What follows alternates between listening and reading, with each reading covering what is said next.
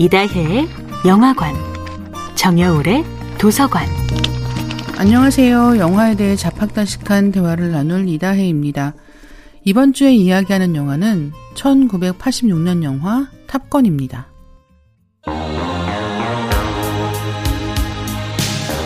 영화 탑건을 보면 당시 24살이던 톰 크루즈의 박력과 아름다움에 시선이 가지 않을 도리가 없는데요.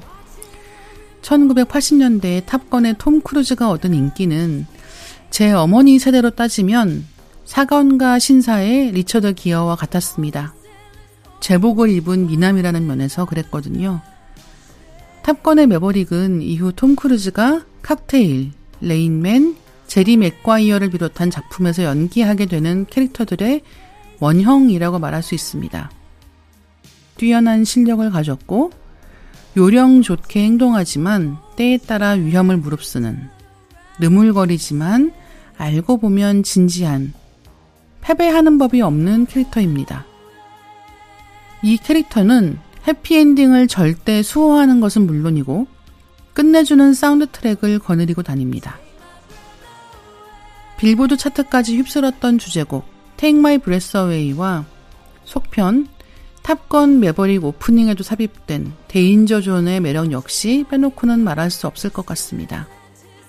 하지만 역시 탑건을 보는 재미는 전투기에 탑승한 것처럼 실감나게 촬영한 부분을 언급하게 되는데요.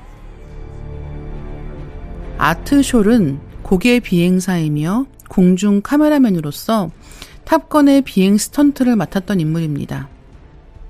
존 바담의 블루 썬더, 시드니 제이 퓨리의 아이언 이글 등은 물론 TV 시리즈 에이특공대, 맥가이버, V에도 참여했던 최고의 스턴트 파일럿으로 알려져 있는데요.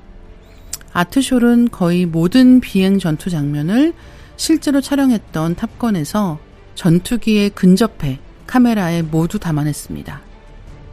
21세기에는 오로지 특수 효과로만 촬영할 법한 비행 전투 장면들을 1980년대에 담아내기 위해서는 저 정도의 근접 촬영이 어떻게 가능했을까 싶을 정도로 위험을 감수해야 했습니다. 하지만 바다 위에서 공중전을 촬영하기 위해 비행기 각도를 조정하던 아트숄은 마지막 무전을 뒤로 한 채 태평양 한가운데로 떨어졌고 영화의 마지막에는 그를 위한 헌정 자막이 뜹니다. 이다혜의 영화관이었습니다.